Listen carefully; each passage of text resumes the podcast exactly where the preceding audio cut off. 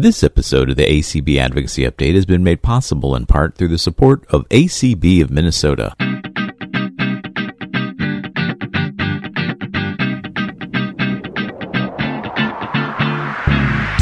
You're listening to the ACB Advocacy Update.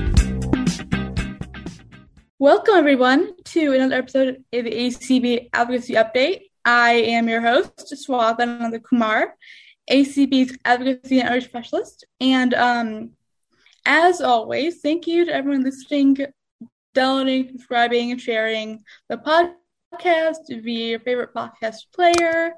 And thank you to ACB Minnesota for underwriting the, underwriting the podcast. Um, today we're talking. Today is just like a new year, new goals kind of a kind of mini, mini series. So first up, we're talking with Tom Tobin and Sheila Styron from the Get Up Get Up Get Up, Get Up campaign. So hi guys, how are you? Hi Swatha. Hi, Swatha. Hi Tom. Hi Sheila. Happy New Year, everyone. Happy Um, New Year. Yeah, Swatha, thank you so much for uh, having us on your first show of the year, I believe. And um, We, are, the first one. Yeah. we are. Woohoo! we'll try not to do it wrong. Uh, we get well, we're getting we're getting good at this, Sheila. Anyway, but seriously, thank you for having us on and helping us promote, you know, the Get Up and Get Moving campaign. Um, we've got some ambitious goals for 2022, and so I can kind of go over those. And I will just read the disclaimer that this is subject to change based on. Uh, you know, resources, people, you know, venues, you name it. Um, but Oh, now Tom, don't you know when when they do those commercials for new drugs on TV, you say all the good stuff first. Then at the end, you talk really fast and you go about the, Very good, Sheila. Very you don't good, yeah. start out with that bad news. Well, I guess I've got Yeah. learning to do, but anyway, I figured if I Welcome. waited till the end, I would probably forget. But anyway, so just give give your audience swath a sort of the high level of where we're going. And again, despite Sheila, it is is subject to change. Um, but um, so yeah, so it's it's hard to believe we're into 2022, but I'm so glad we're out of 2021. And the Get Up and Get Moving committee, you know, I'm not going to end that here, had a really good, I thought, first um, really six months. We haven't we started in June, so we haven't really been together for a full year yet. But um, so we're just getting up and getting going. Our first formal event is going to be the DC Leadership Conference uh, in March. Um, providing on what the board decides to do around COVID COVID protocols, but um, so what we intend to do is to um, talk about um, the initiatives that we have and the uh, direction that we're going to be going for the year, and really under Connie Sims's um, leadership, uh, we will really try and to take a big step towards engaging our state and special interest affiliate presidents and their members of their team, because really, if we're going to take the the uh, campaign fully across the country, we need to engage um, our partners at the state and special interest level. So um, I know that Connie and Sheila will be working together as co-chairs of the advocacy committee. and we will be talking about um, you know getting you know combining our campaign into getting the resolutions that were passed we're going to spend a lot of energy trying to figure out how we can all work together and get the affiliates involved in helping to enact those resolutions I think we're just trying to get some leverage on all those resolutions with the initiatives that we are taking up it in the Get Up and Get Moving uh, campaign. So, sorry, that's my home. yeah phone the health related ones will you health know related runs will right? relate So- to us Yep, definitely and no i think that's great and i don't know swatha if it's if this is a done deal yet but i know that charles navarrete who is uh, one of my board members for acb diabetics in action is pushing hard to get the diabetes hr 4853 um, you know, on the legislative imperative, so they would be part of the packets going up yeah on, on um Capitol Hill. it, it is the non-visual um Medical Uh, advice. Non-visual, medical medical devices, equipment, yeah. Yeah, it- non-visual accessibility act. accessibility act yeah accessible uh, medical devices act is definitely going to be one of the imperatives and the other one is going to be the um the ah they have what's the name of the the um, exercise and fitness for all act fitness and exercise for all act is one of the other two it, right i don't know the number but yeah that's that's it's yeah. all around accessible we're just when they're stuff. acts we don't have to call the numbers we could just yeah, say so, yeah. as we know you know the durable medical equipment is we have to get this written in so that we can actually get those companies to, to take action on what how many how many years do you think we've been fighting for this? Well a, lot of years. How I, far do you go? Because you go back further on this I, than I, I go, do. well i go back to the 80s when we had absolutely no, nothing from an accessibility standpoint to help someone manage their diabetes and it was in 1988 that we worked hard with LifeScan, a subsidiary of Johnson and Johnson, and they actually came and helped us. They weren't going to build it for us, but they showed us how to make the One Touch Two blood glucose meter talk. And so, it's a long story, but at the end of the day, the American Foundation for the Blind and their research dollars came up with what was known as the Touch and Talk Two, and it basically just plugged into the side of the glucose meter, and so everything that was sent across the screen visually was also sent to that data jacket. So it was spoken. So bada bing, bada boom, we had our first fully accessible blood glucose meter. Uh, and as a type 1 diabetic who lost his vision from the disease, uh, it revolutionized my life because um, it was the first time I could self-manage my disease. So, and that was that that started what I, I call the adaptive diabetes revolution, and that went on for about 12 years. So, went on close to early 2000s and then it just kind of went away. So sheila to your point we got to reignite that fuse that flame and, and get pharma to step up and and uh, it's not just do the right thing in my mind it's to do what would be a good shrewd business decision because if whoever you know builds the first accessible fully accessible insulin pump there's going to be a lot of blind visually impaired diabetics at Stampede, just like we all stampeded to all, all things iOS in the day. So that's my view. Um, that's where I see us going. And um, but yeah, you're right, Sheila. We gotta we gotta light that fuse again. We gotta get light a fire under people's back ends and, and their feet and get get moving on this because it's um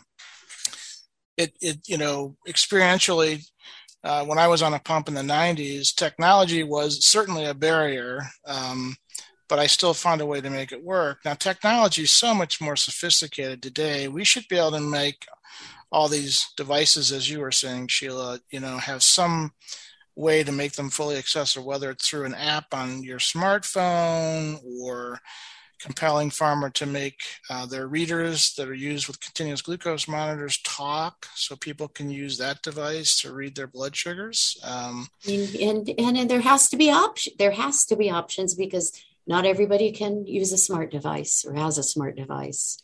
Correct. And I would also say options and choice. Um, it was so interesting to me that when we got the the uh, one touch two blood glucose meter to talk with the touch and talk two, a lot of the pharmaceuticals jumped on the bandwagon and they all came out with their own individual fully accessible glucose meters. And so for the first time in my life as a blind diabetic, I not only had a choice or you know one option. I had choices i could actually select.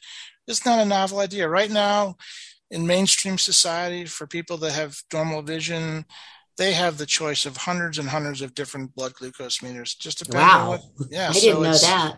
Yeah. Quite a few well, quite a few. and and you know besides the details of what this act will or won't do after after everyone gets through uh, having their say mm-hmm. um I think an important thing for us to focus on in ACB is the importance of getting our people more involved with the process of making this happen. Of really, this stuff is not going to happen, ladies and gentlemen, unless people get out of their comfort zones, pick up their telephones, call their congressmen, call their senators um, memorize a, a few uh, lines you know of information practice saying it to your husband your friend. Get brave and because we we really if they don't hear from us and if they don't hear from more than the small handful of us and i know when you're used to doing it it's kind of easy. It's like okay i've got this one. I need to i need to make a phone call today. I need to send an email. I need to and i know when it's a new thing it's it's scary. It's washington d.c it's the government. But ACB offers all sorts of tools and training opportunities. We're going to have a you know a two hour legislative seminar where we're going to have um, we're going to have breakout sessions the second hour where we're going to um, learn about well several things but one of the the one i want to focus on right now is there will be we will have role playing and we will have community calls in the weeks coming up to um, the seminar. And honestly if people don't get involved and do more you know with the how many people are in acb swatha do you know? Eight thousand, I would say. And uh, oh you know, Sheila, that's a great segue because um, I I'm going to brag a little bit about uh, something that we did uh, in collaboration with Get Up and Get Moving. And uh, ACB Diabetics in Action, the special interest affiliate. Um, uh, Sheila Styron, uh, my colleague here today, and Chris Gray, who's the co-chair of the legislative committee for ACB Diabetics, and Charles Navarrete, uh, who's the co-chair, um, put on an absolutely fabulous advocacy 101 primer. And um, I'm pretty sure, Swatha, that it's posted on the website somewhere. I don't know exactly where, but it's um, a podcast too, so you can find it. Yeah, so I just want to wave that flag because Sheila is talking with great, tremendous passion about why people need to get engaged. And if you want to listen to an hour and a half podcast that really helps you understand how the advocacy process works, I encourage you, invite you to listen to that podcast that was again produced in collaboration between uh, Get Up and Get Moving and ACB Diabetics. It's a uh, you guys did such a fabulous job with that. I'm so proud of you and so proud of that. And it's a great resource. And but you're right, Sheila. People need to take to avail themselves of those resources and those tools and empower and, themselves. Um, yeah, the advocacy, uh, the, the EAC and the Transportation Committee are going to be um, offering some some other training at the leadership meetings this year. Uh, we'll be actually doing some advocacy training, breaking it down into federal, state, and local level approaches. So there will be yet another opportunity. And it's not that it's so hard. The main thing is you need to you need to decide that you're going to do it. You need to believe in these things. And if you have diabetes, which many people do, how can you not believe in it? How can you not take some responsibilities, some, you know, and participate in in these, you know, processes? I I like to say, Sheila, that uh, I don't know if this is sort of a flippant statement, but you know, the men and women in Congress and the Senate and in government, they work for us. We pay their salaries. So you should have no uh, reluctance or hesitation to pick up the phone. And they're only going to give you a few minutes and just talk about why, in this case, HR 4853 is so important and that we have to have a level playing field when it comes to access to so many things. But as Sheila was saying earlier, in particular, um, durable medical equipment that helps me better manage my disease because the better I manage my diabetes, the healthier I'm going to be, the better life I'm going to live, and um, it's all good. But if I don't have the tools, it makes it a lot harder. You know, sometimes advocacy reminds me of that old Chicken Little story. Do you remember that? No, you tell us the story. I don't know. I'll tell it very well, but you know, Chicken Little, she she had some grain, and she's like, "Oh, who who will help me plant the grain?" And nobody really came forward. Who will help me take care of it? Nobody was really very very helpful. And then, oh, it's time to harvest. The grain is tall and beautiful, and and she's um, you know, so she harvests the grain, and now oh gosh, you know, we could make some great bread with this. Who will help me bake the bread? And still nobody's really coming forward. And then guess what she asks next? Who will help me eat the bread? everybody well, everybody, everybody wants to help Lick chicken Little eat the bread, and everybody wants the durable, accessible medical equipment. Everybody wants machines and gyms to talk and wants a friendly staff person to come up to you and say, Hi, blind person. How would you like me to assist you here in this fine physical fitness facility? You know, we all want to eat the bread. And, but we have to be willing to help bake the bread. We've got to work on these legislative issues. So I really do hope you will all think hard, make room in your schedules, pay attention to all of that great offerings that ACB puts out for us, you know, to uh, take advantage of, of the talent of some of the people who really know how to do this and then you know to feed off of their energy. And just think how much better the bread will taste when you've actually had a part in making it. Don't you just love it when you've cooked something great for dinner or when you know you've done something in the yard and it's turned out great or you've you've you've finally finished writing your paper for college or whatever it is. I always feel better when i have participated in the process it it, it has more meaning. And if you never have had that experience, it's time you do. I would agree. right. So let's let me let me pick up on our our uh, agenda for 2022 since we're yeah let's just, but the next thing roll the next our thing, way through the year here. The next thing on our on our get up and get moving agenda for 2022, if we can pull it off, is to have an event in the San Francisco Bay Area. It's such a lovely area and um, I know Jolyn Bailey Page, who is uh, staff, is helping to coordinate that, and um, that could be on the Fisherman's Wharf area. We don't know exactly where it's going to be, but again, as Sheila was saying earlier, ladies and gentlemen, you know, one half or one part of this campaign is to get those people in our community off of our back ends and get up and get moving. However, how whatever that means to you, and however that means to you. So if it means just tapping your toe, tap your toe. If it means Sheila running a half marathon, go for it, Sheila. Run a half marathon. But Maybe the other half, year.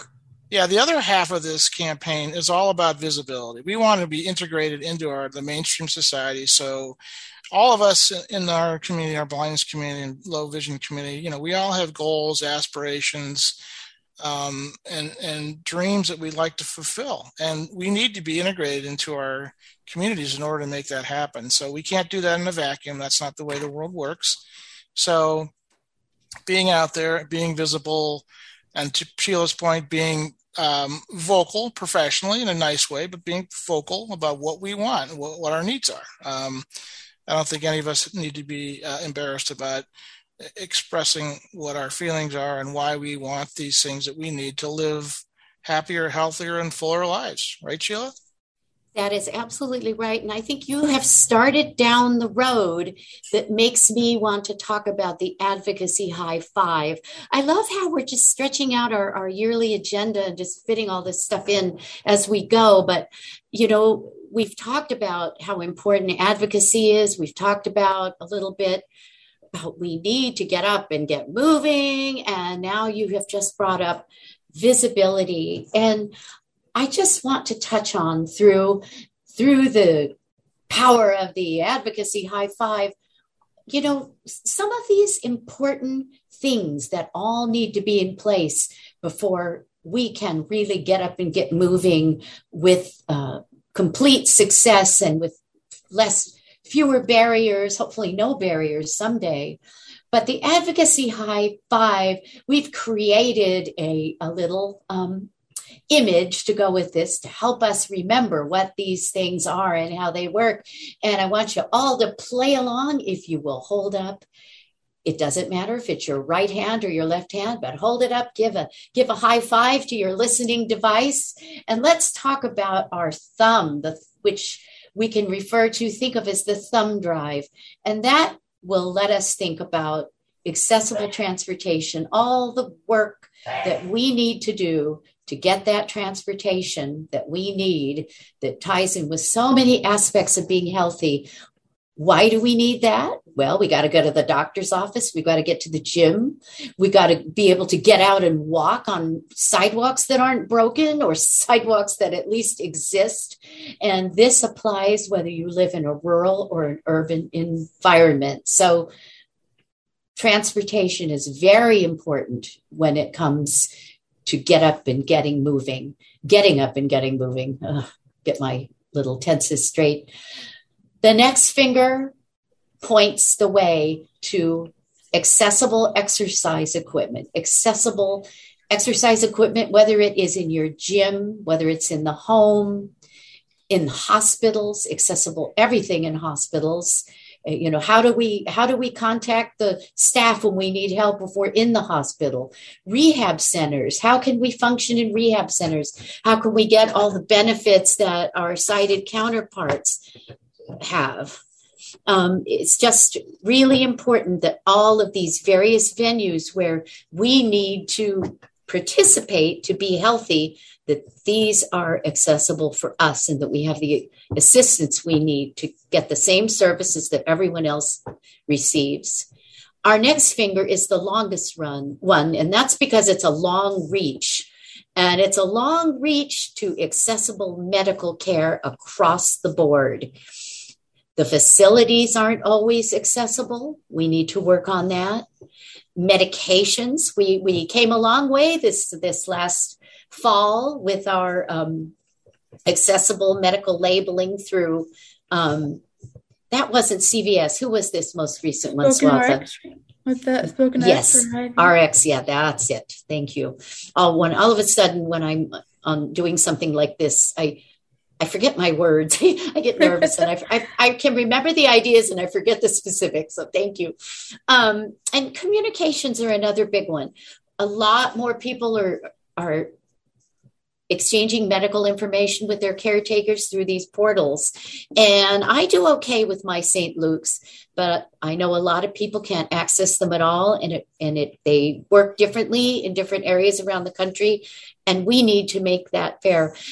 The other day, I left my dentist office and they gave me a piece of paper with a, um, a specialist I need to see.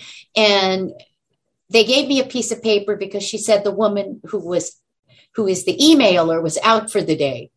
Nobody else could email me, right? And so, and then they said they would call me, but um, you know, uh, that that isn't accessible. Yeah, I'm lucky. I have an iPhone. I could scan it. I could get the number, but I'm just going to sit around and wait till they call me because you know they didn't give me the information in accessible format. And I kind of have the luxury because it's not a serious situation like it is for some people. So all of all of the aspects of getting medical care have a lot more work we need to do to get equal access comparatively to our sighted counterpoints. Our next finger, our little ring Before finger. you move to that, Sheila, I just wanted to interject that um, not just the accessibility factor, but the uh, the whole thing around blindness etiquette in the medical field. Um, um, We're going to have to grow a sixth finger, Tom. Uh oh. Okay, well, let's go on to the ring finger then. uh, so, anyway, yeah, our ring finger, that is all about accessible nutrition. Um, we need the information. Everyone else can just casually glance at a box. Granted, we now have some devices, smartphones, and you know uh, the um, the Alexa show, you can hold up a can or a box in front of it and it will tell you what it is. We do have tools, but we have to go to a lot more trouble, and not everybody has the same tools and the same access. So we need access to nutritional information so that we can engage in healthier eating because really as our grandmothers said and it is still true we are what we eat if you just go through your life eating hot dogs, it's not a good thing. So we need to be able to. And maybe there's something that you currently eat that you didn't think is that bad. But if you actually read the box or had somebody read it to you, holy cow, it's like you might not ever want to eat that again. Mm-hmm. And last but not le- least is our little pinky finger. And we've saved the best for last, the most important to some people, that accessible, durable medical equipment. Um, when we crack this nut, when we get this act passed, we will truly finally be in the pink. So everybody high five. Woohoo! Woohoo!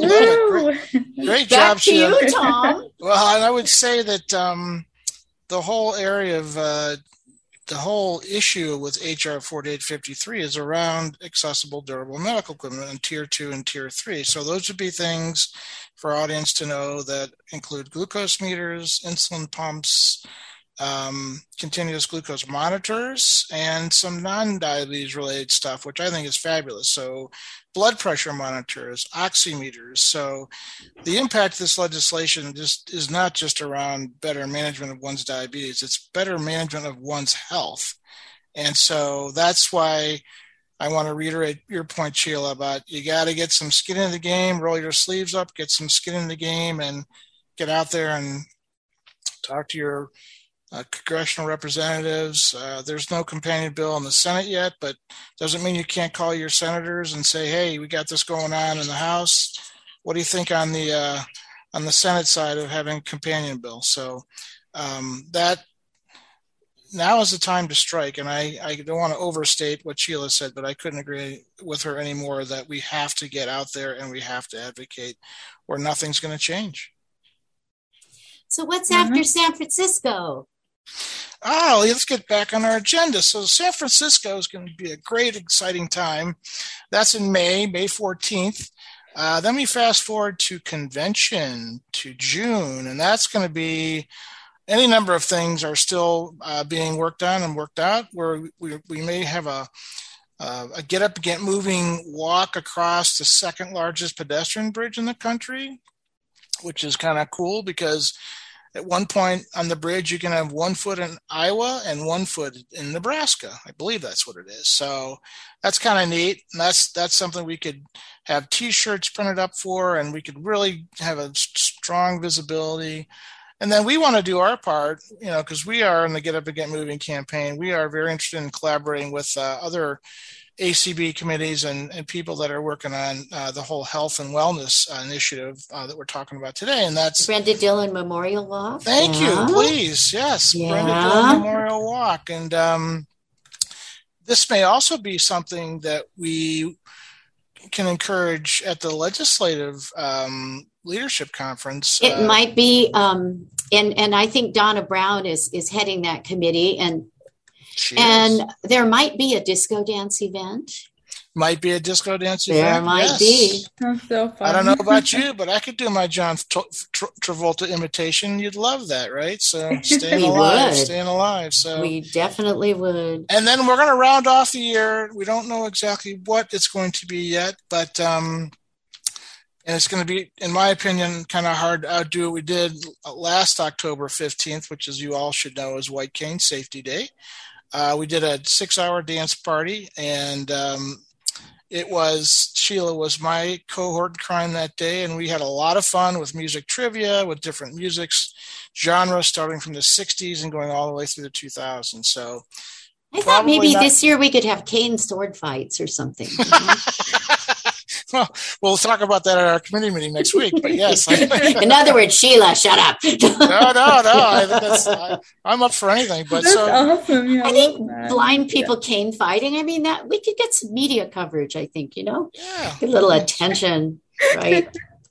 so yeah, I mean, I I don't know Swatha. You know, the audience. Um, hope some of the audience was able to tune into uh, the the you know the White Cane Safety Day dance party we did last October. It was a lot of fun, um, a lot of work. Um, so we have to we'll have to put our th- creative thinking caps on. But Sheila's already come up with an interesting idea. White cane. Uh, um, what do they call that jousting i don't sword know fighting yeah sword fighting yeah so so that's you know ladies and gentlemen that's an ambitious agenda um you know we're we're still we're actually meeting for the first time as a committee next uh, Thursday, the 13th, and Wednesday, pardon me, um, or Thursday, whatever it is. But um, so uh, we're going to be hashing a lot of these things through. But um, you know, one thing I would like to say as the chairman um, is that we want uh, to partner with and collaborate with anybody who wants to join us. Um, we obviously can't have a committee of thousands, but we, we love people to participate in what we're doing. Um, certainly share ideas about things you might like to see us do in the future. Um, and remember, I just want to remind everyone this is a three-year campaign, so we're just just just getting off the ground here. Um, and I do want to take a moment, if I might, Swatha, to introduce the full committee, just so your podcast listeners know who is on the committee and how they might reach out and contact them. So go for it. Yeah. So Dan Dillon is uh, on the committee. Um, he chairs our partners uh, subcommittee for Get Up and Get Moving. That's primarily around collaborations and fundraising. Um, next is Connie Sims, and Connie is the co-chair with lovely Sheila of the advocacy subcommittee, and they're a formidable tag team, and will have lots of responsibilities. Uh, throughout this campaign, but in particular, uh, as we kick this thing off in March with the leadership conference. Um, then we have Leslie Spoon, um, who is yes is uh, the wife of Dan Spoon, the president, and Leslie is co-chair of the publicity subcommittee and uh, just absolutely amazing hard worker. And I'm sure many many of you have been participating in her fitness exercise routines all throughout the week on the, the community call calendar. Um, so uh, that's Leslie. And then we have um, Sheila Styron is uh, on this call, the podcast with me today, and Sheila is the other co-chair of advocacy. Um, and sets an amazing example, if I can say this without embarrassing you, Sheila. You you you don't just talk the talk, you walk the walk, and you get out there. And I know you're running, run the run, stretch run the, stretch. run. you got the Achilles group behind you, and uh, and certainly last but not least is Terry Suarez. She is um, a, a important part of the committee. Everyone's important part of the committee, um, but she's also the co-chair of publicity with uh, Leslie Spoon and. Uh, the two of them together are a force to be reckoned with as well. I've got, I will say this: I have an amazing committee with with people who are very goal oriented and driven, and um, uh, I'm very blessed to be the chairman with, with working with such a group of people that are just so very focused on let's get the job done, and it's it's a lot of fun. We work hard. I hope I think we have some fun, don't we, Sheila? And um, I think we do and then yeah so that's the six of us. And uh yeah so it's a great group. And i i guess uh, my last word i'll just just play drilled sergeant a little bit here and say you know if you if you believe in the get up and get moving campaign besides all the other things we've told you to do today all i've asked you to do physically so far is to hold up one of your hands. Well I want you at the end of this podcast to get up and walk around your office 10 times or your living room or your house. Or if you have the time, get outside and go for a walk. Just do something, actually, do something physical to sort of show your commitment. And I would and say that deserves so a woo-hoo. There you go. Woo-hoo. That was awesome. Great guys. Thanks so much. Thank, Thank you guys so, so much, Swatha, for the opportunity. Yeah. We had a great yeah, time. Definitely. And that's a wrap, folks. As always, you can email us at advocacy at acb.org or call me at 202-467-5081. Thank you guys. Happy New Year. Take care. Keep advocating.